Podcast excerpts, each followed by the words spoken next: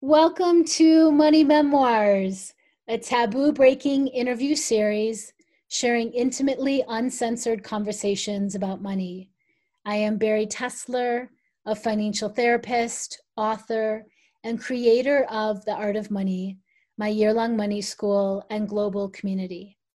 Join me as I connect with brave folks from all walks of life to explore their experiences with money, from their greatest struggles to triumphant celebrations, to lessons learned, and unexpected discoveries along the way.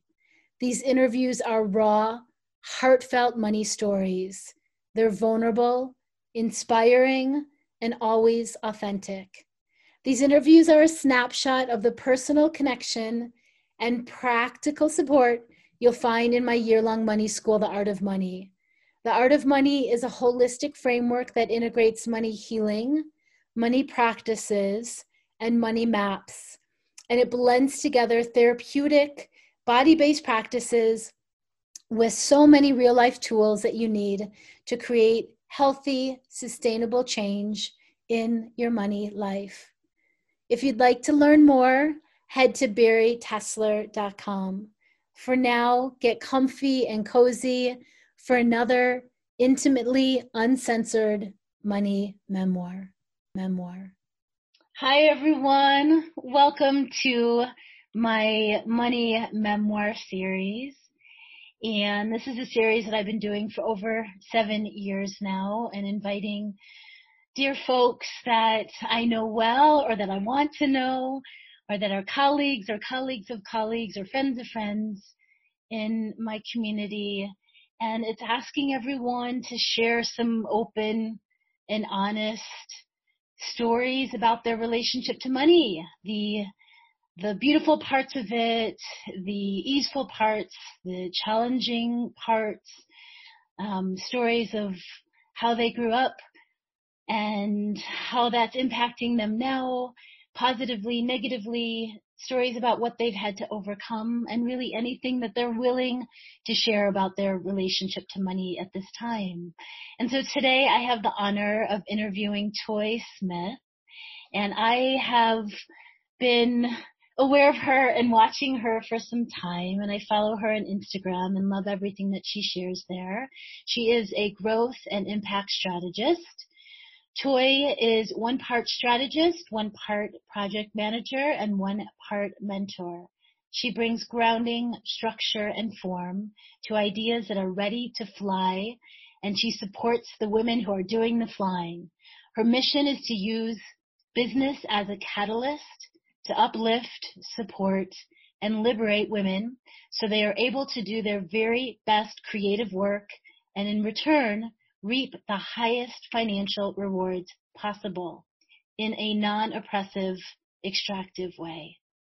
Toi is also a single mom of 4 boys. She lives in Denver, and we share a very dear friend who is also both of our photographers, Danielle Cohen, and I've gotten to see beautiful photos that Danielle and Toi have done together. So welcome, Toi. Thank you so much. Thank you so much for having me. I'm so excited. Thank you. Me too. So let's begin by you please sharing a little snapshot of your family and work life at this time. Oh, okay. So, like you said, I am a single mother of 4 boys. And so that always requires a little bit of context for me. I have my oldest son is 14, and he lives in Atlanta full time with his dad, and they've been there for about 3 years. And then my youngest 3 sons, I have twins that are 11, and then a 7-year-old. They live with me full time, and so my oldest son is here for summers, and he's here for long breaks, and then I travel to see him. So it's kind of a mixed bag on my co-parenting. My older son, me and his father co-parent him. We have a really great relationship. We were high school sweethearts. We had him fairly young. I was 20 And so he is really supported. When he's with his dad, he's the only kid. So his dad doesn't have any more kids, and then he comes here and he has three brothers. So it's really weird for him sometimes. And so me and his younger brothers live here in Denver. And they are a handful, and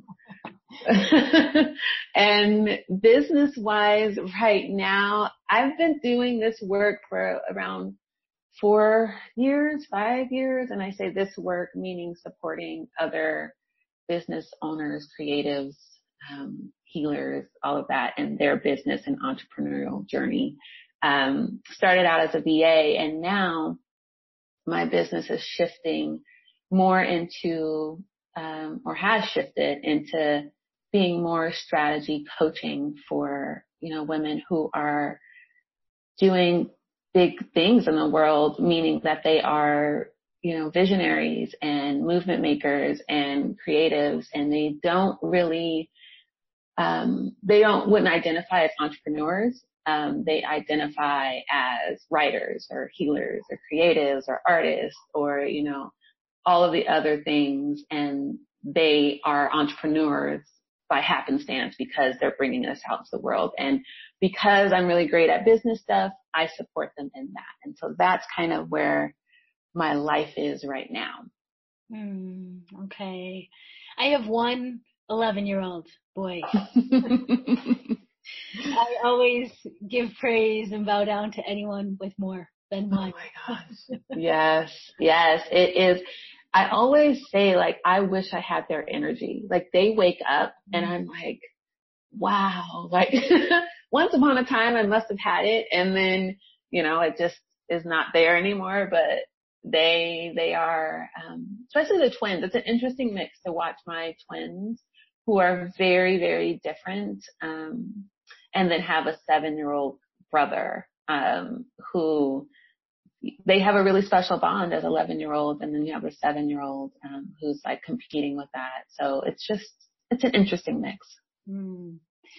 So I, this morning, just opened up one of your emails and wanted to move into that, and then we can move into more of your personal money memoir, but this is related.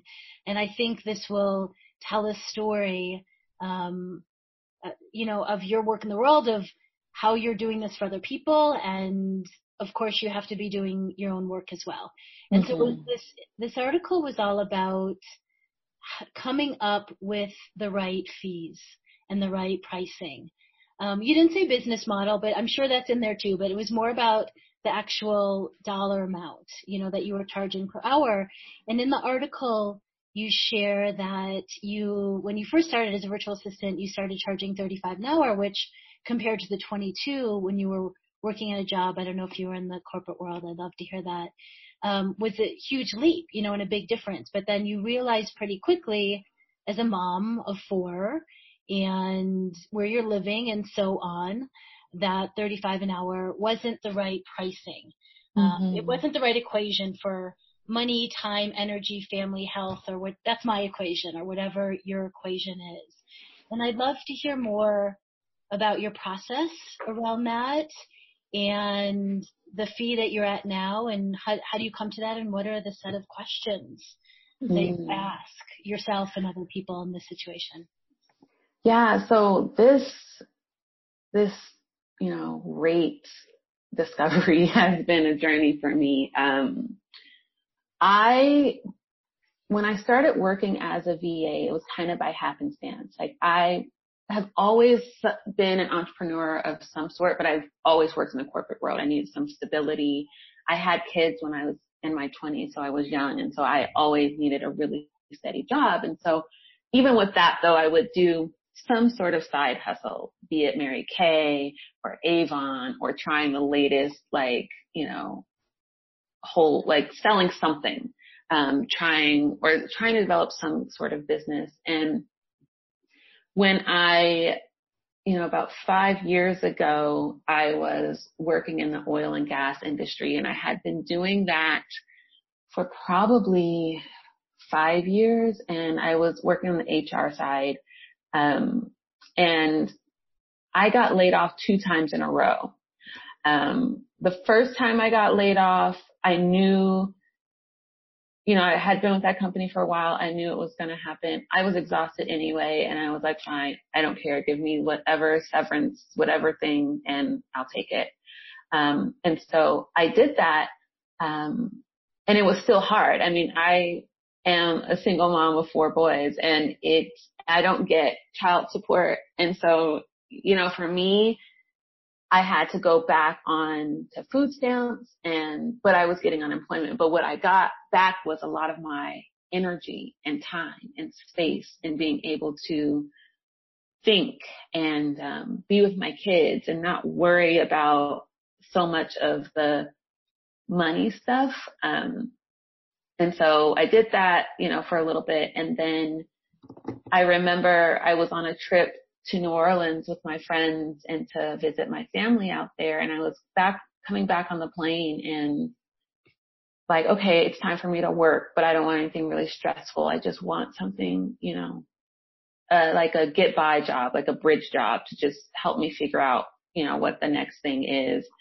And I got back and there was a position offered to me at another oil and gas company, as a receptionist. And it was like $15 an hour. And I was like, I'll take it because that is easy work. I was like, I can do that.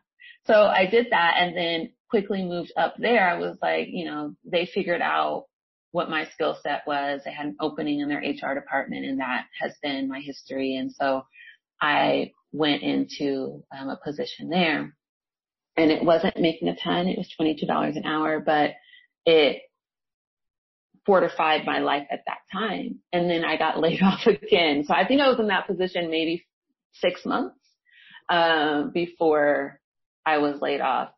And so then from there, I had no clue kind of what I was going to do. I was like, well, you know, I got a decent severance package from them, and then I had unemployment, and so I had some time. And in that space of time, like, I was writing more, you know, I was able to interact on the social webs more. And there was a Facebook group that a friend invited me to, and, you know, I became active in that group. And the owner of that group said that they had, you know, they were looking for someone to help them at like 10 hours a week, listed some things, and it was $25 an hour. And I was like, oh, I can do that in my sleep. I had, you know, previously I've run blogs. I used to have a really popular blog called Lessons from a Baby Mama, where I would talk about my lessons in motherhood. And I've always been really good with tech and developing websites. And that's been things that I've done my whole life. And I'm a really quick learner. So I was like, I can do that in my sleep. So I sent her a resume, and I was like, this doesn't show anything like in the freelance, you know, world, but I can do all of those things. And she was basically like hired. So I started working with her, and then I did really great work with her at $25 an hour. And she was like, if you want to develop a website, I can promote you to some other people and probably get you some clients. And so I did that, and I set my rate at $35 an hour. Now I was like, $35 an hour, that's, you know, if I get this many clients and I work this many hours, like, that can work for us and that can work for me. And so I did that. And I started getting a lot of clients at that rate. But then what I quickly realized, I think it was about 4 months in, I was exhausted all over again, because I was only selling packages of like 10 hours a month at $35 an hour. So $350. So how many clients do I need at that, right? So I need a lot of clients. I need to maintain a really high workload. And then I also have a business, that my own personal business, that I have to worry about as well. So there's time that goes into that. And then I also have to mother. So, and I also need some self-care, self-love time as well. So I was like, okay, this isn't working. And so then I started really starting to look at my numbers of like, what do I need to make?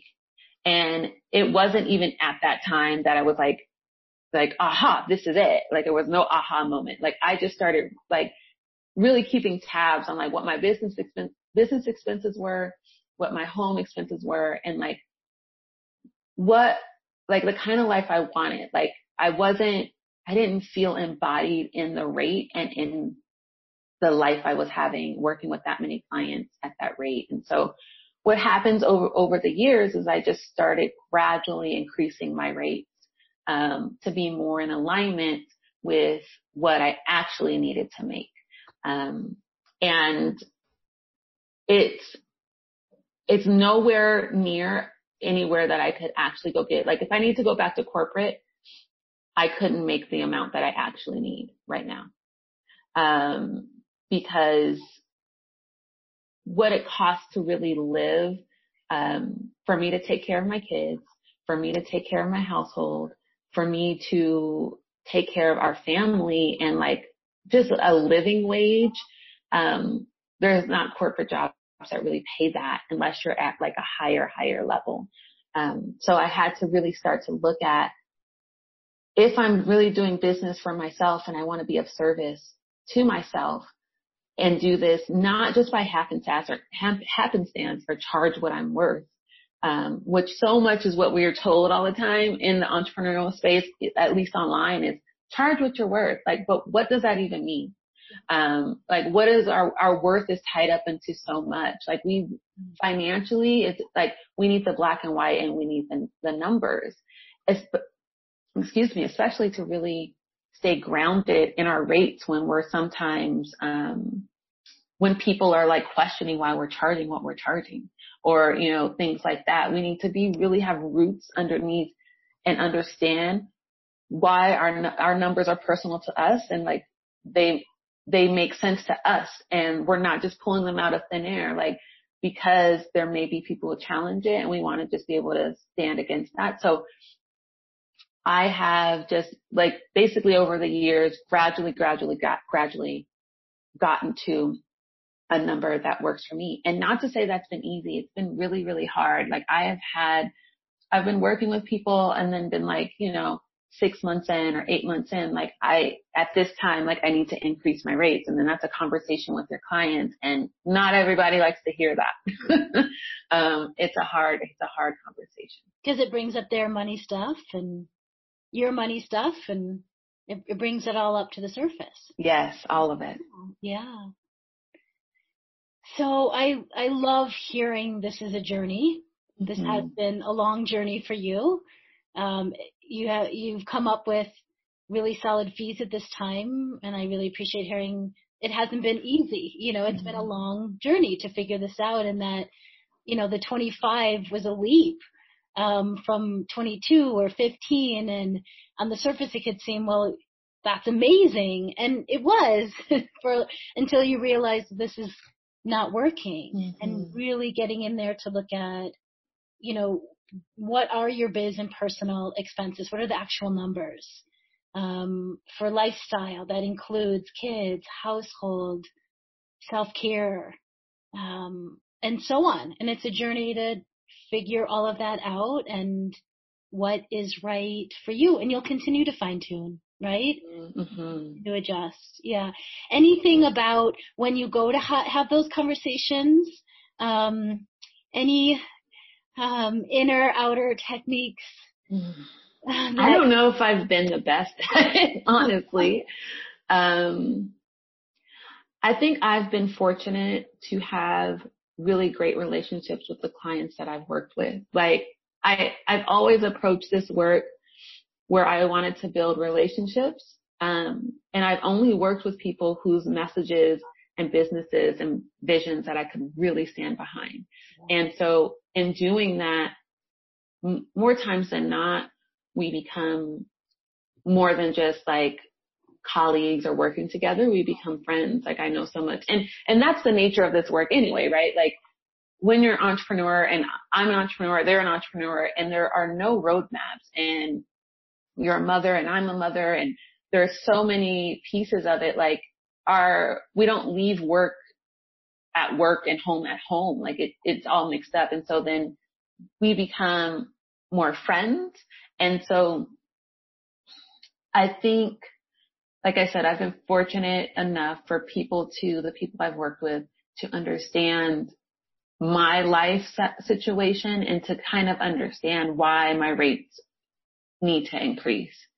Not to say that I've kept all my clients when I've increased my rates, and actually I haven't. Even if we've been really great friends, had really great working relationships, sometimes I know that, like, if I'm telling them my rates are going to increase, I've been working with them. I know where their business is at. They most likely cannot afford what I'm about to start charging. And so then it's a hard decision of being like, I'm going to lose this client and I'm going to maybe lose this relationship. And those are conversations I've had to have with myself. I lost one of my favorite clients, my favorite people, when I increased my rates beginning of this year.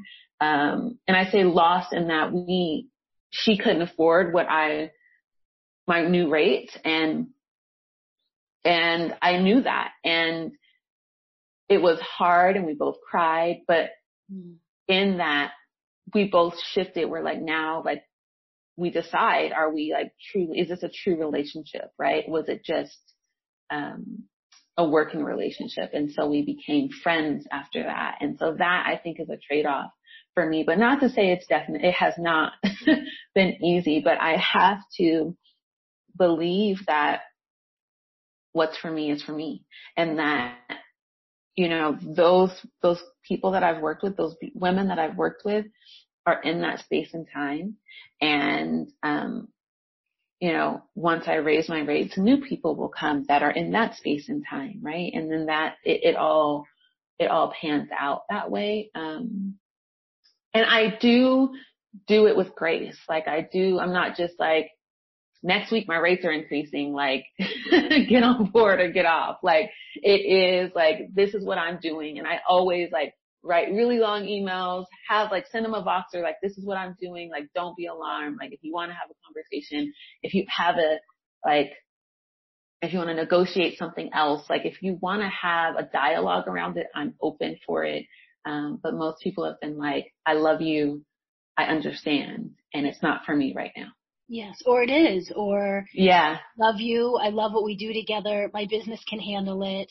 I know what you're doing is, at this phase in my business, going to help me get to the next place, and so on, you know. Mm-hmm. So I'm hearing of course there's grace with you. You can hear it in how you're describing this and saying you give them notice and you send them a long email and you offer dialogue, and, you know, this is something you've really thought about.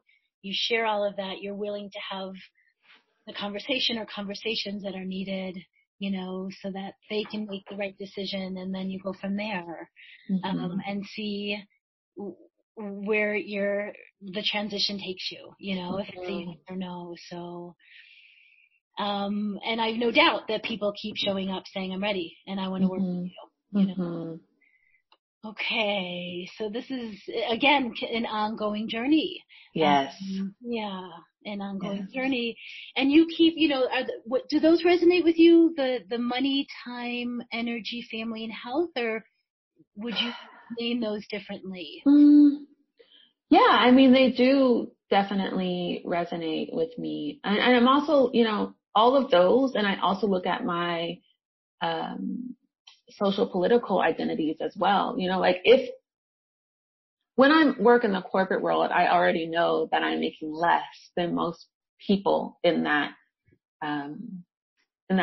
sphere. Like, I am making less as a Black woman. And so there has to also be an acknowledgement of that when I'm looking at my rates. So that's when I say, like, charge what I'm worth. Like, if that's a messaging we get when we've inherently not been charged what we're worth, like, it's hard to be like, what am I actually worth? Like, quote unquote, like, what is my rates? And so when we take away that, like, emotional stuff with it and just be like, this is what I need to make. Like, this is really what I need to make, and not just to, like, survive. Like, I think that paradigm is kind of done, of, like, making enough to, like, just make it to the next week. I know so many people who've lived that way. I know so many entrepreneurs who really live that way.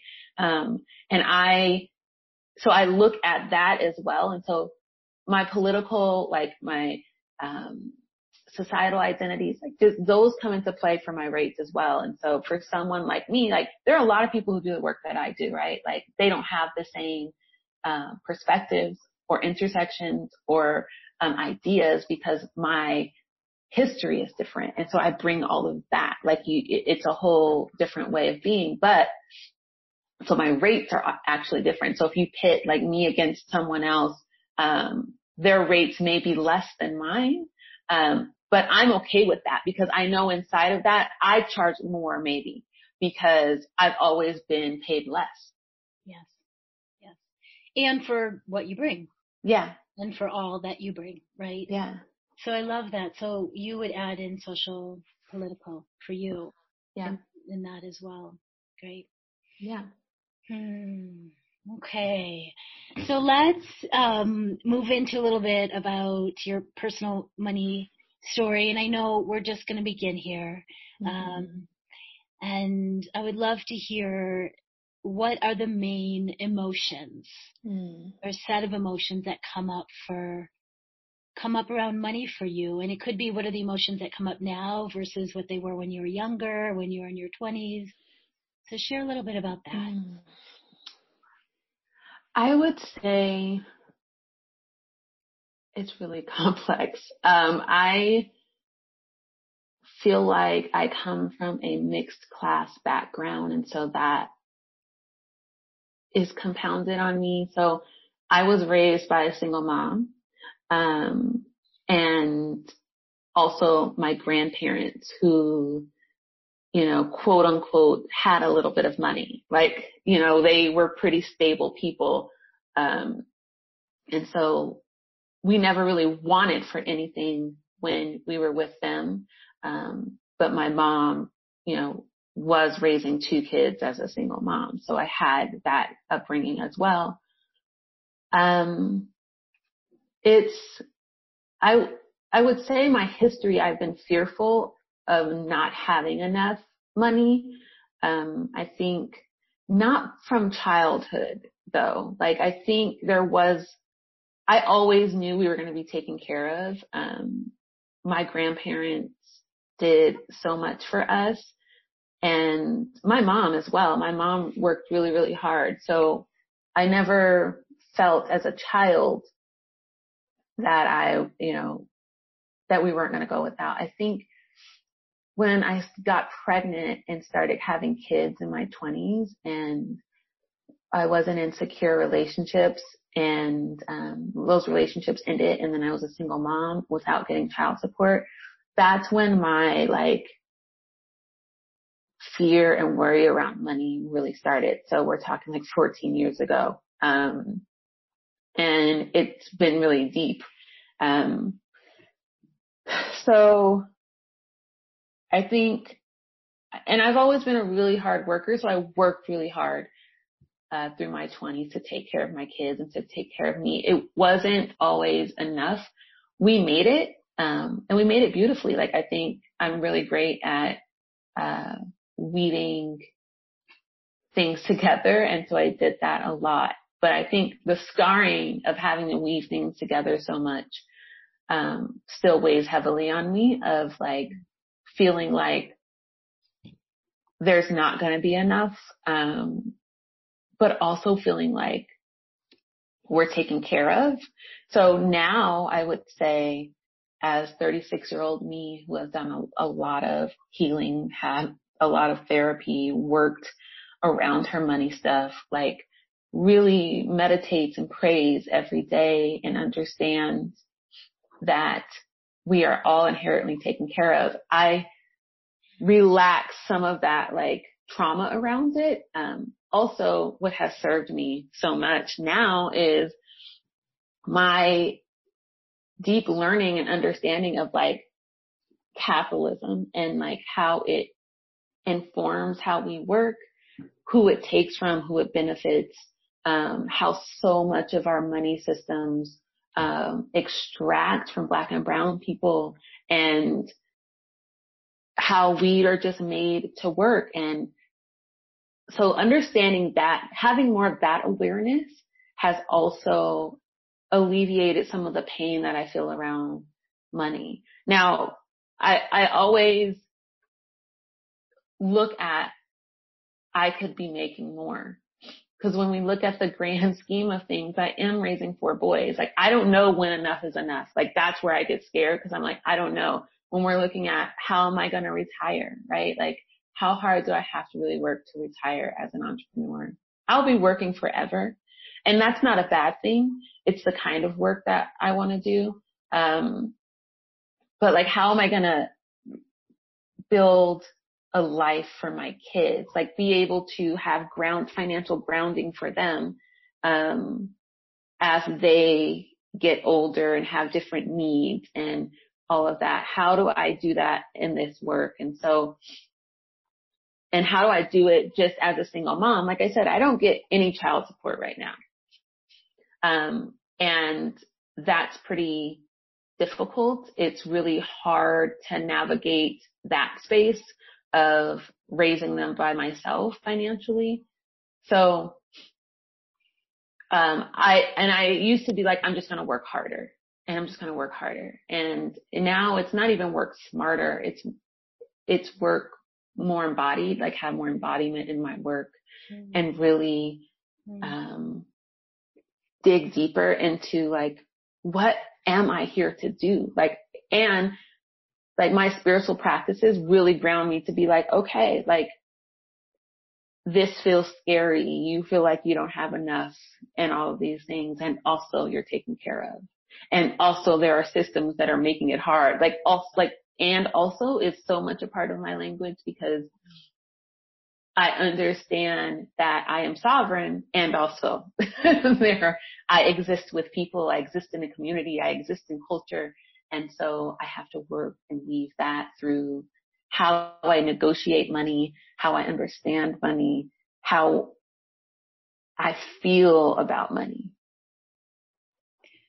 Do you feel that, in your 20s that you're, in continuing forward, that the biggest challenge has been that you have not received child support and all that that's impacted, affected, results, like, and that journey that I hear has been so challenging that led you to therapy, which I love hearing, and that you've been in therapy and that it's been helpful for you. You know, one of my questions is always like, what is one of the biggest challenges around money that you've had to overcome? Would you say, and I want to hear more about this. Like, how, I mean, you shared a lot of how you have overcome this, but share a little bit more about how this impacted you, because I'm, you know, for so many women, making their own money is so important to them. Such a challenge for some, so easy for others, or just so essential for surviving and then thriving. Will you share? And it sounds like there's been this weave of spiritual foundation for you, and practices that have woven in throughout this as well. Yeah. Not receiving child support, it's 2 things. So I'm a full-time single mom to my youngest 3, right? So that means I don't have freedom of time or money. And it's really difficult to financially be responsible for like these souls, and also not have the flexibility or freedom to be away from them a lot to like creatively or just rest. And so it's a double-edged sword there. I not getting the financial help makes it so I oftentimes feel like that they aren't getting, like there is a nurturance that they are lacking, because what I'm focused on is making sure they have the essentials, that we have a really great home to be in, that we have heat and water and food and, you know, clothing and all of the things to actually live and be safe in this world. Like I'm making sure that they have. So if I look at like, I always think about my Maslow's hierarchy of needs, of like at the bottom where it's like all your basic necessities are taken care of. That's what I'm always worried about, you know? if I had more money, if I had child support, if I had help financially, then we could move up that ladder of needs, and I could begin to be like, okay, future thinking for them. You know, what extracurricular things do they want to do? Like, I see that my son is into art. Like, I want to put him into this art class. Like, you know, being able to save some money for them, not to go to college, but to just have money to gift to them when they start entering the world. Just being able to have, maybe eat a little bit better. And so, since I'm financially taking care of anything, also what has been really hard is I used to describe it as, it's like me trying to climb up a mountain and they're all on my back, and I can't really go anywhere, right? I can't take, like, I'm going to take care of them first, and so then I come last, and that feels shitty. That probably has been the hardest thing, that as I've increased my rates, that I've been able to get out of that box a little bit, of being able to see myself as still a woman who wants to do things in the world, like travel and hang out with friends and do those things. But that costs money, right? So like, if I don't have a huge community around me, I have some family here and I have some friends. And so for me to go out and do things, it costs money because I need to hire a sitter. So there was a time when I could not afford that at all. And so I just didn't do much. And that's hard to deal with. That's hard. It's more than hard. I think it's like emotionally depleting. My body can like dip back into that feeling of being like, I'm in a box. I have no other choices. Like, there is nothing I can do. I know in choosing to have my sons, like, I have to take care of them. Like, it's not an option right now. And so I have to forego the things I want to do.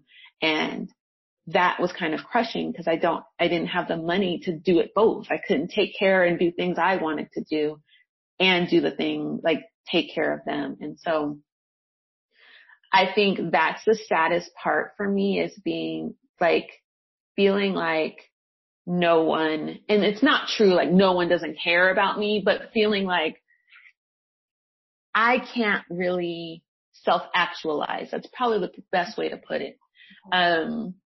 Because I still have dreams and wants and desires and pleasure and all these things I wanted to explore, and feeling like I'm never going to be able to do that shit because I don't get financial support. I don't get time away from them, and it's just never going to happen. And that was so hard. I was in therapy because I was so depressed about that. Like, feeling I had all these things I want to do, but also being like, I'm, you know, responsible for them, and there's no way I'm going to make them, you know, suffer, quote unquote, for me doing things, but then being really angry at their fathers for like, are you serious?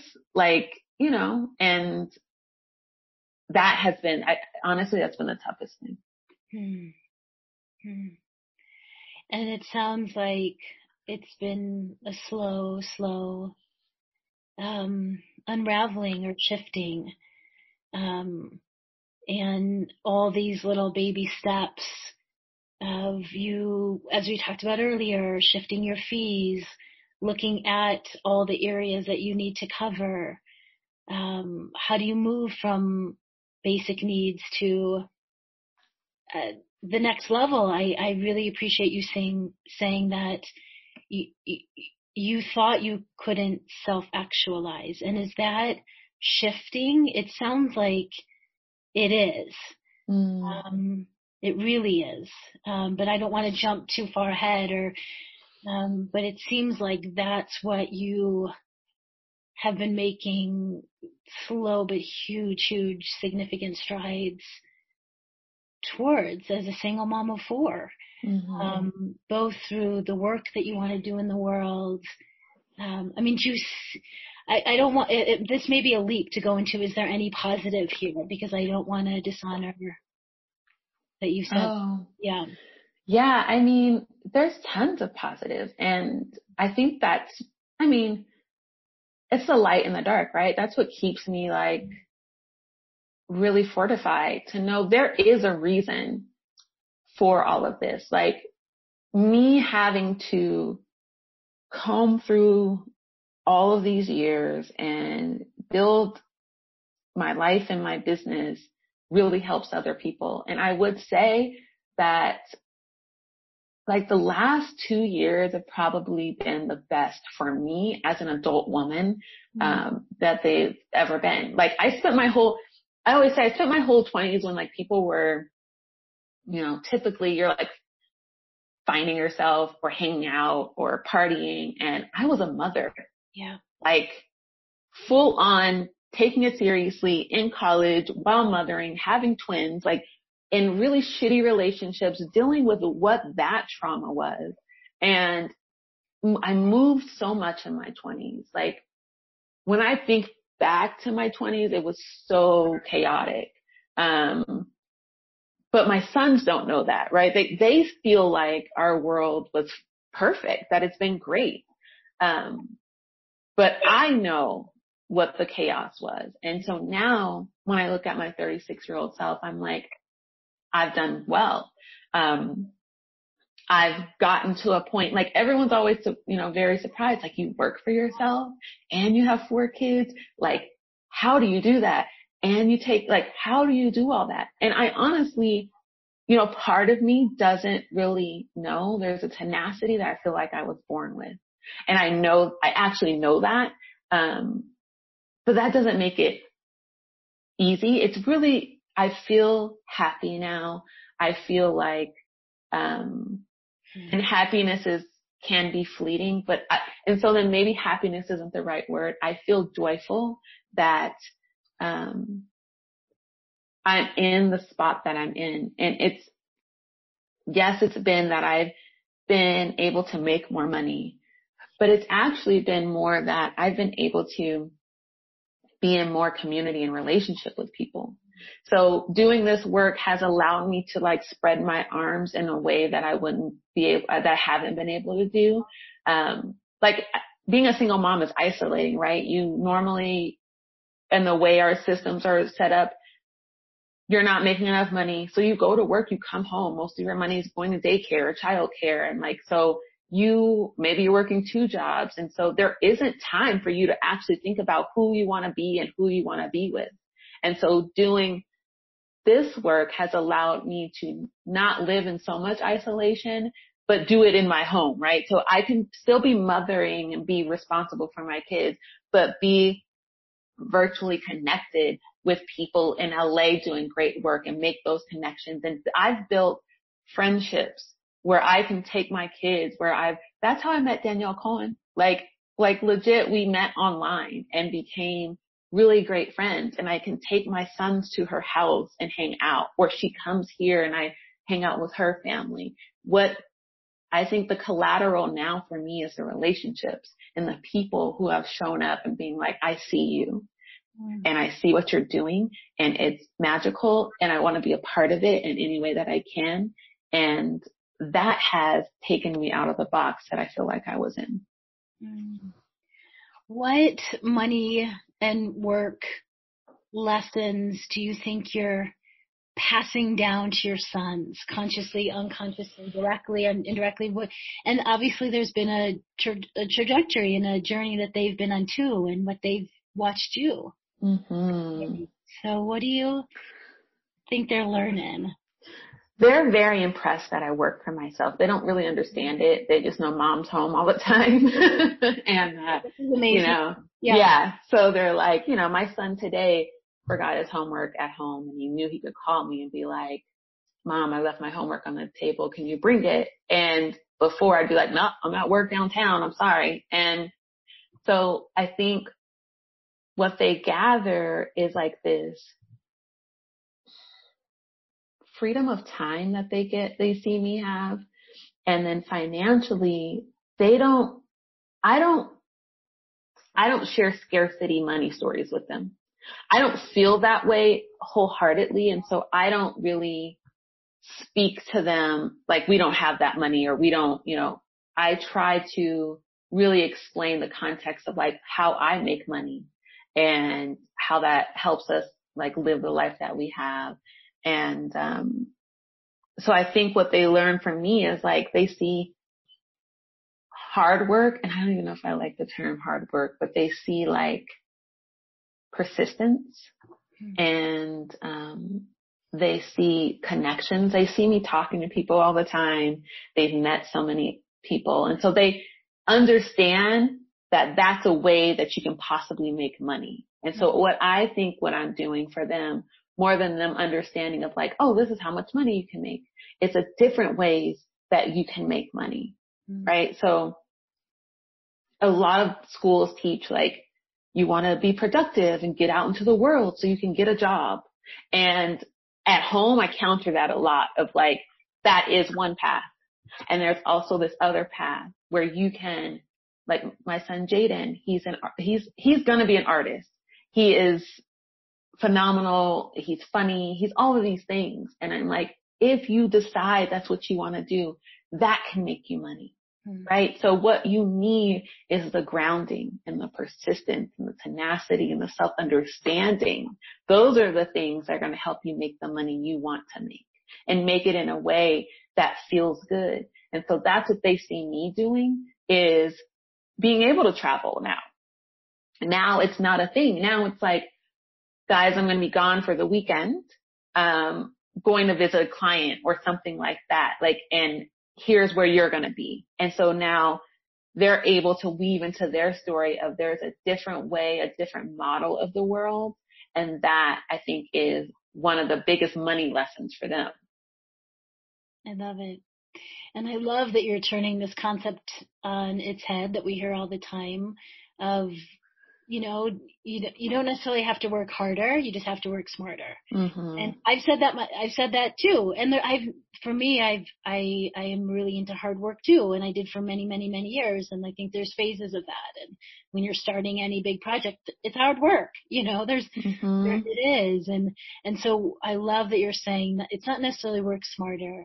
It's, you said, work more embodied, have more persistence, you know, is create the connections, have self-understanding. You're giving us so many other words and concepts of how to describe a different way of work, of bringing your work to the world. Yeah. I love it. Thank you. And I love that you're teaching this to your sons, and you're saying like, that's one path, you know. Yeah. Here's another path, and they're seeing you, and it's the water they're swimming in, similar to my son. He doesn't, you know, quite get it. Yeah. I can bring the homework too, or the lunch if we forget to make it, or in the middle of the day. And, you know, he knows that other parents go to a job somewhere, you know, and they're not home, or they have different hours. Can you trace this, some of these threads, back to grandparents, family, or upbringing, and what everyone did for work or their relationship to work? We spoke just a teeny bit about you growing up. Is there anything about grandparents, great-grandparents, around their relationship to their work in the world, or who they were? Well, you know, I grew up watching my mom. My mom is like a force. Like, that's always how I describe her. She is so smart and just was always very like clever, and had a lot of tenacity, and just like, I remember, and just a presence. And so I remember watching her. Like, when I was younger, I would say, like, I want to be like my mom. Like, I don't know what she did. Like, I just want to do that job. What is that job? Because she would, like, dress. There's this purple dress she had. I remember it was so gorgeous. And she would wear, because she worked downtown, so she would wear this gorgeous purple dress and then have sneakers on because she was going to work downtown, catch the bus, and then change into her heels. And I was like, that's, like, the life. And so my mom always had great jobs, and just always showed up. And I remember watching that. And then, you know, me and my mom are, our birthdays are a day apart. I'm January 3rd. She's January 4th. And we're both Capricorns and both like just, you know, I while I watched her do her thing, like I was born with that too. And so I saw that in her. And then in my grandparents, my grandmother, worked in education until she retired. So I watched my grandmother get up and catch the bus every day and go to work. And she really enjoyed that. So I saw these women, these Black women in my world who were just doing it. And then I watched my grandfather, was a veteran, and, you know, when I came along, from when I could remember, he didn't work at that time because he got hurt, he got benefits. So he was, you know, home. But what my grandfather did was he really like took care of us. Like my grandfather was the one I would go to, be like, hey, all the grandkids want McDonald's. Can you take us? And he would get in the car and take us. And, you know, he was the one who decorated all the house for Christmas, and, you know, the house was clean. My grandfather, you know, kept an immaculate house. And so there was a lot of weaving of the women who were working, and my grandfather who had done service and he was now home, able to be home with the family. So that was really beautiful to see. But also inside of that, you know, my mom, like I said, she was a single mom, and my mom didn't get child support. And so I remember her, a lot of anxiety from her around that, and like my grandparents having to step up and help out because my dad didn't, and like how that weighed on her. And then as I've gotten older and, you know, been able to have different conversations with my mom, just asking her, you know, how did that feel? You know, how did it, you know, what regrets or things did you have around that? And realizing like my mom, what she gave up to mother us, like financially, right? Like the jobs she couldn't take or the places she couldn't go, like the box that she had to live in. And, you know, she straight out of high school, she met my dad and she kind of fell in love. And she says now, like, that was a mistake. She's like, you guys weren't a mistake.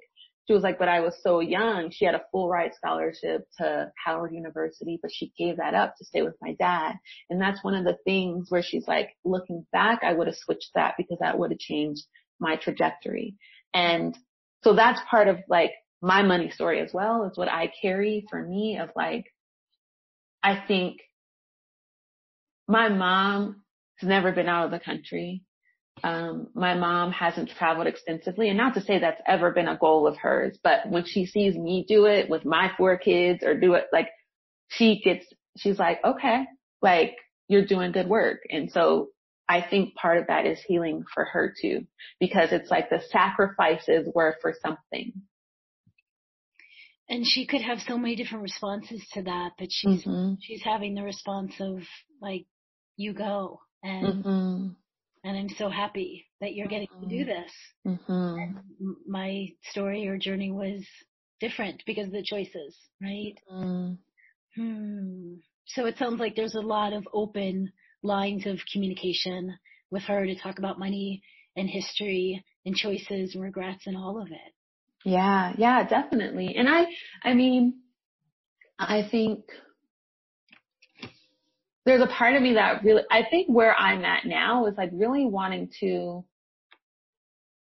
there's certain conversations around money that my mom didn't have with me. I think because she didn't know, and she didn't have a lot of money, and like she didn't know what to teach us. And so what I've been learning as an entrepreneur and working for myself, and just like having to really be in it, like really look at what I'm making and can I cover stuff, it has required for me to learn you know, more about money and institutions and like credit and all of these things. And so those are some, like, this next couple of years, that's where I see myself really having these conversations with my sons or getting them involved and people who like do this work for younger kids, because I want them to, yes, have the grounding of like the embodiment of like, this is what I can do, but I also want them to have the technical knowledge of like, you know, how to move in the financial systems. Like what are investments? Like what are these things that I think a lot of like Black children don't have access to or don't know, they don't learn it. And so I want them to learn that stuff as well. So as I'm learning that, I still want to weave that into them as well. Great. So yeah, this is a very practical question, but what are the systems that you're using, or what, yeah, weekly, monthly, what are the rituals? Are you on QuickBooks? Are you on Quicken spreadsheets? Is someone doing this with you, for you? Is that next steps for you? Yeah. What about that? So I think definitely next steps for me is I'm going to hire someone to, I feel like I don't even know what the word is, but like a money coach or someone to really help me look at some blocks. There are still some behaviors. There's like some shadow side to my money where because I was, like I said, when I explained this box so much that I just am like, oh, I'll make more money. And so I spend. And so that's one of the things that I really am trying to like get out of that season and really, into a season of, like embodied, like financial planning, like really looking at like, this is what I want to grow, and like doing it and not being swayed by the gorgeous dress. So that's where I'm at. But right now I use, Bench, which is a bookkeeping service. So I've been with Bench for maybe the last 2 years.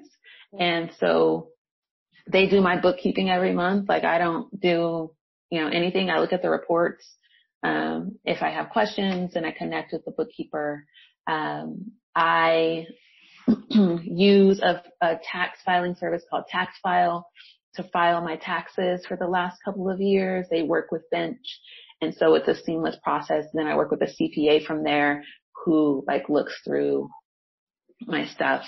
So that's what I do. Like on the year is the Tax File. Every month I work with Bench, and Bench has been like life saving. So when I first started this work, I had a couple of clients. I didn't know. I was just like, I did everything myself, and then I got really confused. But as I've grown, I was like, I need someone to take this on. And so Bench handles everything. They know how to expense all the stuff, and they've been wonderful.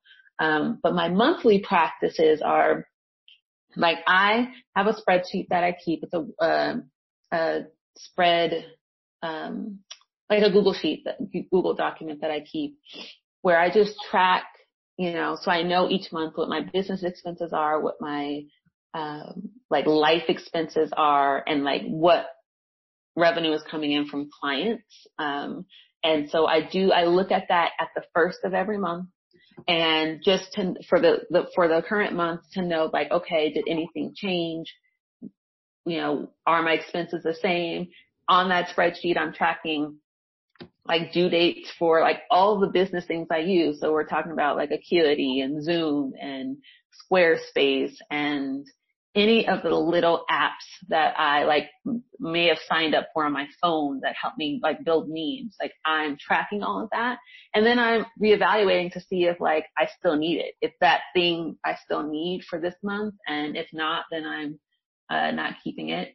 And so I know at the beginning of the month, and it usually doesn't change a bunch, but I know, kind of where I'm at. And so in doing that for the last few years, I know what my baseline is. Like my life is pretty like well kept at this point. Like I know I need to make $5,000 a month, like to keep everything intact, like to pay my rent, to pay my car, to, pay our water and all those things. Like that's it. If I don't make that, then we have problems.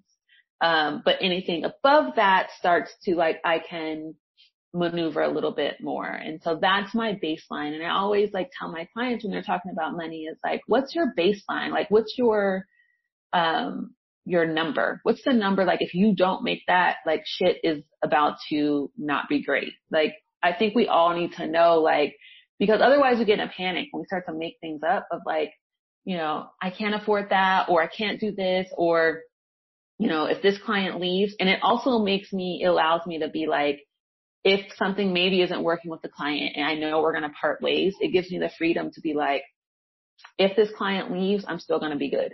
Yeah. Like, I know I'm fine. It gives me more control of like my work.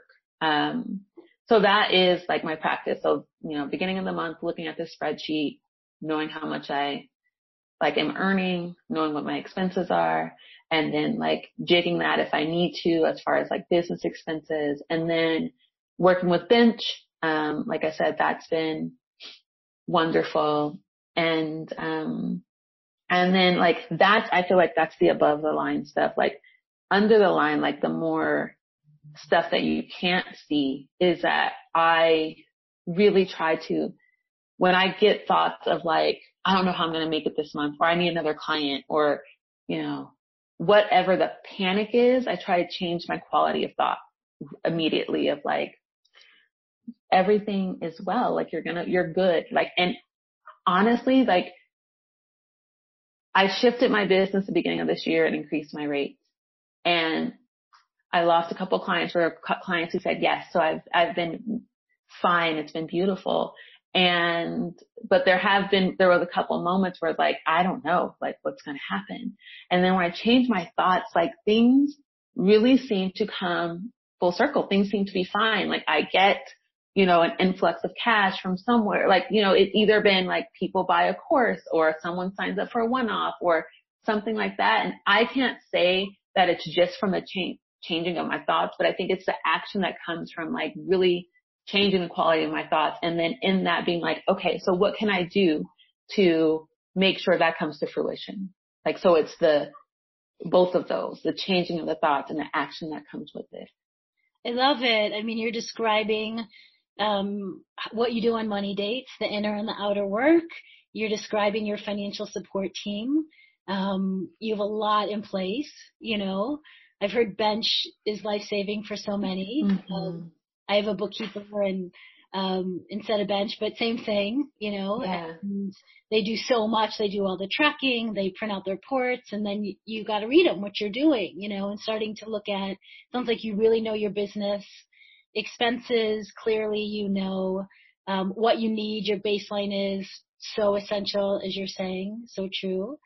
And then, you know, we're always fine tuning, right? For mm-hmm. every 6 months, every year, for years and years to come until we die, right? That's how it goes. Mm-hmm. But I love that because every year I say, what do you need to fine tune on an inner mm-hmm. level, which you're doing, an action level, which you're doing. And you mentioned something about, a tendency is always like, I'll just make more money and that will solve something, or, you know, and you're realizing there's a little more fine tuning to do with, mm-hmm. sounds like your personal expenses. You like the dresses, which is great. Maybe, you know, might get to keep those purple dresses or whatever dresses, you know, mm-hmm. and choose to adjust somewhere else. But it sounds like you want to do a little more work right there, you know, and that is a money coach or a financial coach. That's what they do day in and day out. They sit down and look at your values and priorities and what phase of life and what your numbers are, you know, mm-hmm. and what you can adjust and what you can't and where you really want to be directing those funds. Mm-hmm. And that's, you know, that is, people come to work with me because they need like accountability, right, in their business, like the things they say they want to do, the things they want to get done and why they want to get it done. Like the clarity is really important and they need someone to hold them to it.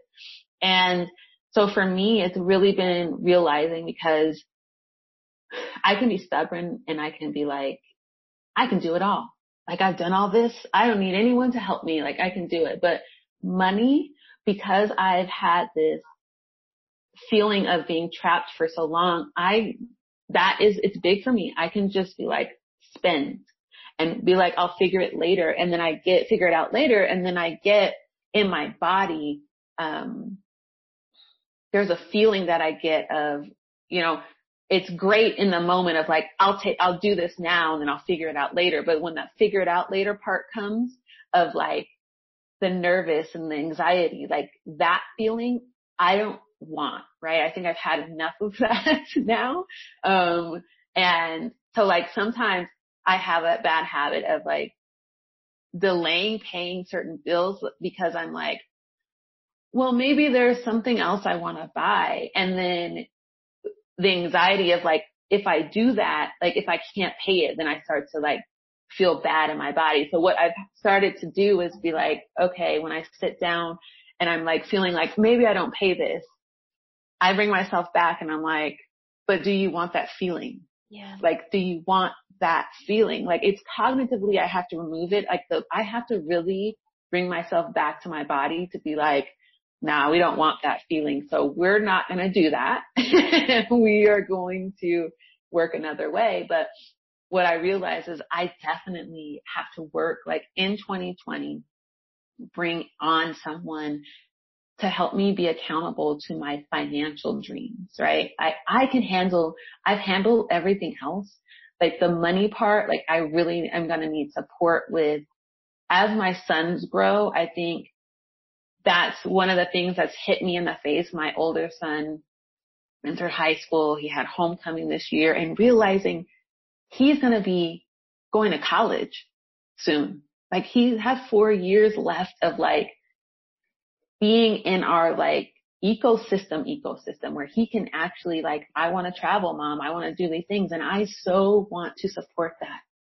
And I want to be able, like some things my mom wasn't able to do for me. Like she did so much for me, but like things of like if he wants to do an alternative way of like being, like if he wants to do a gap year of like I want to be able to be like, I prepared for that for you. And I want them to understand that. So in order to do that, I have to really be accountable to those goals and my financial choices. Yes.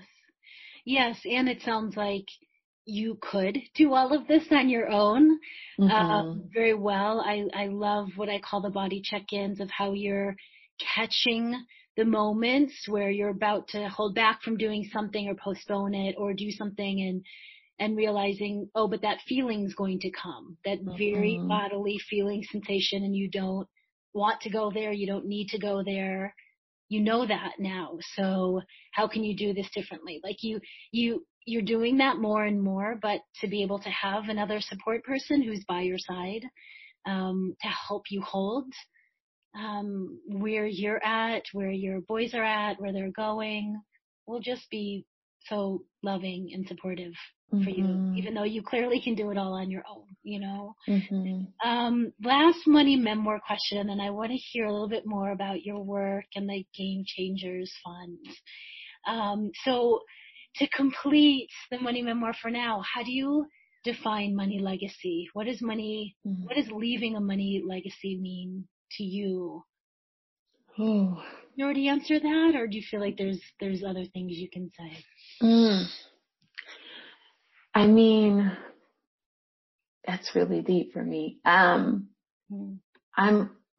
grandmother passed away in May, and her house, so where I live, I'm a block in one direction from my grandmother, or was a block in one direction from my grandmother, and another direction, one block away from my mother. And so like I'm kind of in the center of like where we grew up and, you know, so close to my family. And the home that my grandparents lived in, they moved to, so my family got to Colorado because my grandparents decided to move from New Orleans to Colorado. My grandpa was a veteran, and he was at Fitzsimmons Hospital, and then he started working at Fitzsimmons. And so he wanted a better life for his kids. And so they moved from the South, from segregation and from all of that, to Colorado, and brought their kids, and they built a home, had a home built on land from scratch. Like no one else lived in that house. It was just our family. And this week, that house was sold, and it's going to another buyer. And, you know, it's been really tough for me because that's been my like home. That's where I grew up. That's where we've had Christmases. That's where we, you know, my grandmother played, that's where they played all the jazz music. That's where I learned about New Orleans, and that's where I learned about culture in that home. And so in that buying of that house, it created the opportunity for my family, my aunts and uncles and my mom to sell the home and reap some financial rewards from that, right? The market is great in Denver. You can, you know, sell the house and make some money. And so now what that does, the money is passed down to my mom, and then, you know, she'll pass it on. And so when I look at money legacy, really now as a 36-year-old woman who is really trying to be, do things differently, to really be in relationship with the world and with people and create for my sons. For me, it looks like being forward thinking with all of my money actions now. Like, this is a realization I've had this week as this house is sold, is like my grandparents maybe knew, maybe they didn't know that what they were doing in buying that home and raising their family there, right? It created some sort of wealth for us where that they could pass down. And I want to be able to have my grandkids, my granddaughter, look back and be like, my grandma did that. Like, her choices made it so that I can be or do and have these things. And so there is an inherent sense of like wanting to be a really good ancestor.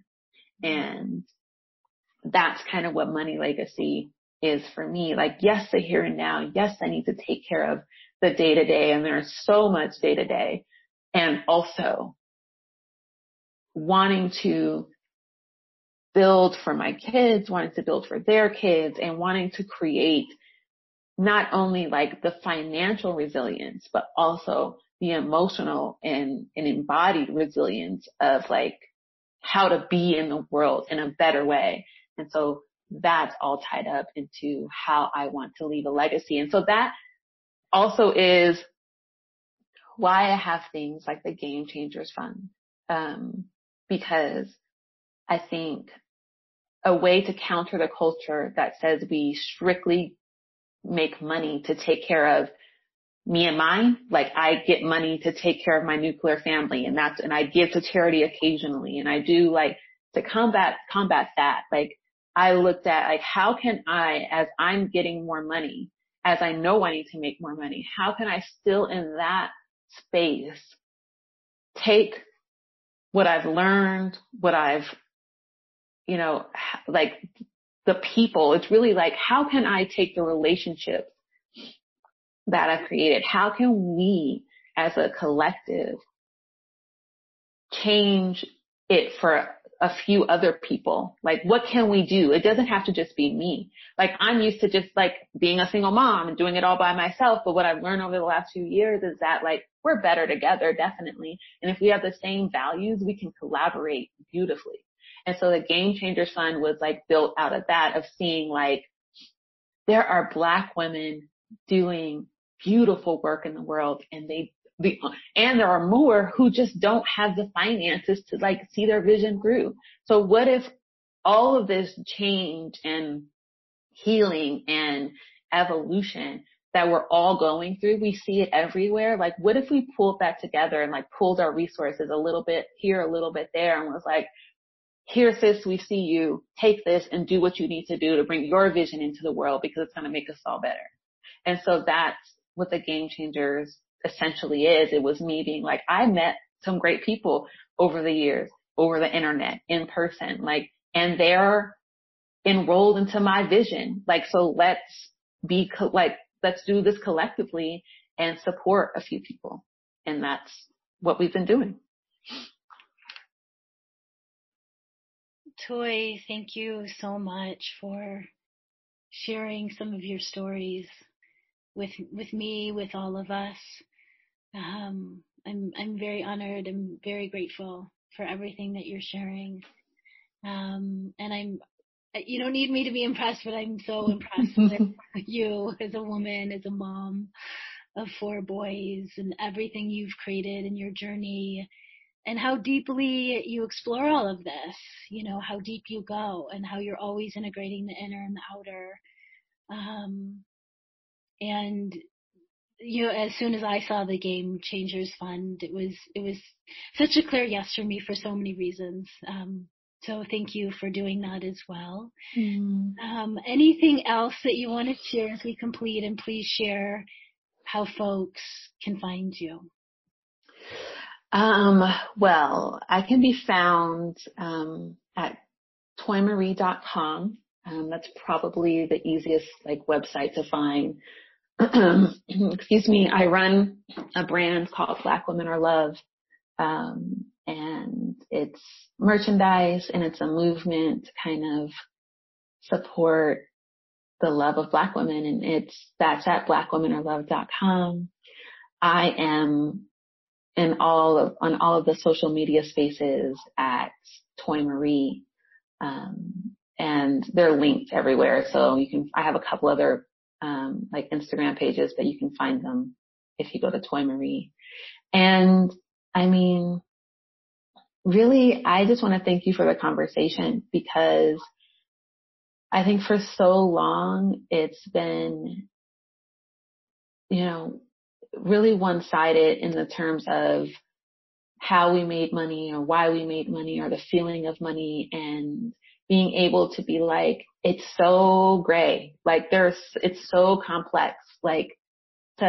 For people to understand that, I think it frees them. And I know for the people I'm in community with who aren't making a shit ton of money, but are embodied sovereign people, it's important for us to realize that it is the outer and the inner. It's above the line and below the line. And it all matters. So thank you. Thank you. Thank you for joining me with this money memoir interview. I really hope you found something here to take with you, whether it was a lesson, some inspiration, or even just a little grace for yourself and where you are in your money journey. If you're feeling called to wade deeper here, please pack your financial goals, soul deep aspirations, and grab your favorite person. The Art of Money is a holistic framework that integrates money healing, money practices, and money maps, and blends therapeutic, body-based practices with real-life tools that we all need to create healthy, sustainable change in our money lives. So, if you'd like to begin your money healing journey with the Art of Money today, learn more at BariTesler.com.